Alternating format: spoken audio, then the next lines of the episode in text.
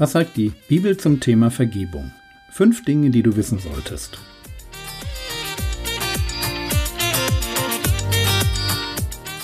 Theologie, die dich im Glauben wachsen lässt, Nachfolge praktisch. Dein geistlicher Impuls für den Tag. Mein Name ist Jürgen Fischer. Wir wollen uns heute mit der Frage beschäftigen, warum Vergebung eine so wichtige Sache für jeden Menschen ist. Es ist total auffällig, dass die Bibel das Thema Vergebung sehr, sehr ernst nimmt. Wenn Jesaja die Frage beantwortet, warum soll sich ein Mensch zu Gott hin bekehren, dann ist Vergebung ein ganz wesentlicher Grund für ihn. Jesaja 55, Vers 7 Der Gottlose verlasse seinen Weg und der Mann der Bosheit seine Gedanken. Und er kehre um zu dem Herrn, so wird er sich über ihn erbarmen und zu unserem Gott, denn er ist reich an Vergebung. Also warum Bekehrung? Warum ein Neuanfang mit Gott? Warum das alte Leben aufgeben und ein radikaler Schnitt, um Gott zu folgen? Antwort, weil Gott ein Gott ist, reich an Vergebung.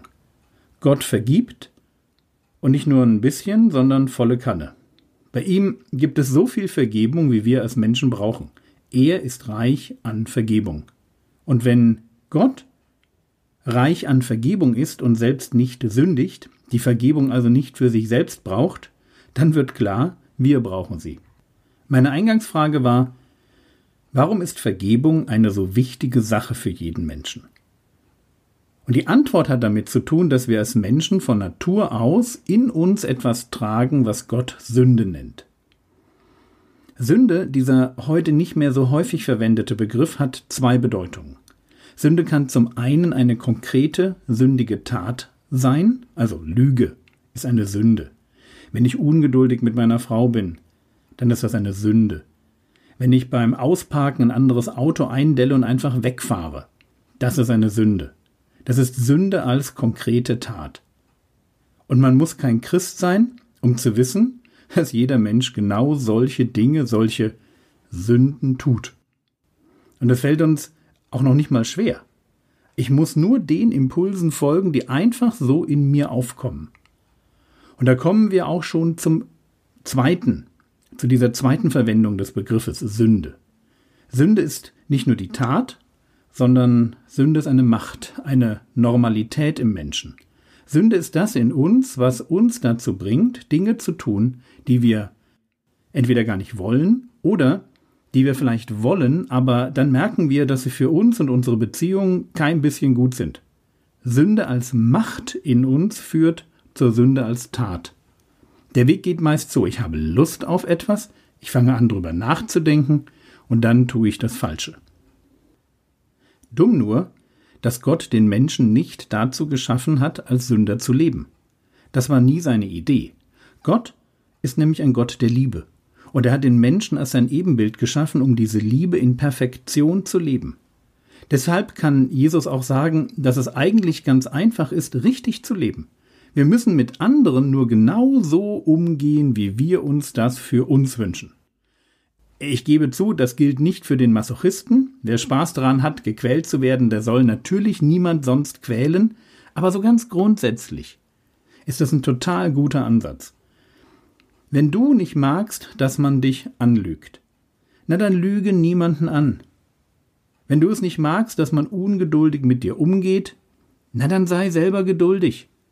Wenn du deinen Schaden am Auto gern von der Versicherung beglichen bekommen möchtest, na dann fahr nicht weg. Es ist nicht so schwer, richtig zu leben. Wir müssen einfach nur mal kurz überlegen, was würde ich mir für mich wünschen. Und schwuppdiwupp weiß ich fast immer, wie ich richtig mit dem anderen umgehen soll. Wir wissen es oder wir könnten es wissen, nur, und das ist die Krux, Wissen reicht nicht. In uns steckt eine Lust darauf, das Falsche zu tun, eine Lust aufs Sündigen. Und mit jeder Sünde, egal ob in Gedanken, in Worten oder in Taten, mit jeder Sünde entfernen wir uns von unserer Berufung und von Gott. Mit jeder Sünde werden wir an Menschen schuldig und an Gott. Deshalb kommt der verlorene Sohn im Gleichnis auch zurück und sagt, Vater, ich habe gesündigt gegen den Himmel, das heißt gegen Gott und vor dir. Sünde ist immer gegen Gott und gegen Menschen. Gegen Gott, weil wir seine Geschöpfe sind. Wir sind verantwortlich, so zu leben, wie er sich das vorstellt, so zu leben, wie er als Schöpfer das will. Und gegen Menschen. Weil Sünde macht immer Beziehungen kaputt. Ja, wer lügt, dem vertraut man nicht mehr. Wer ungeduldig ist, mit dem will man auch gar nicht so gern zusammen sein.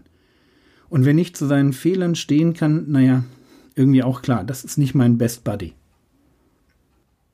Die Frage war, warum ist Vergebung eine so wichtige Sache für jeden Menschen? Antwort, weil wir alle dasselbe Problem haben. Wir sündigen. Wir sind nicht die Guten.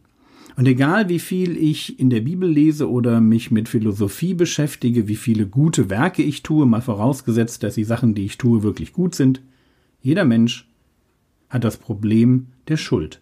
Ich werde schuldig an Gott, ich werde schuldig an Menschen. Und ich kann nichts dagegen tun.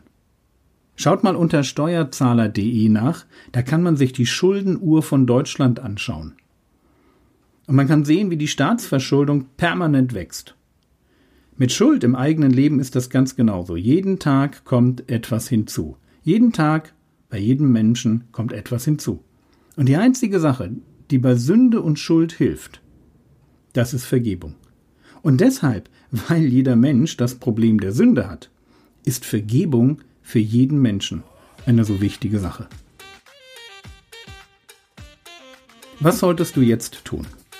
Naja, hängt irgendwie davon ab, ob du schon von Gott Vergebung für deine Sünden erfahren hast oder nicht, oder?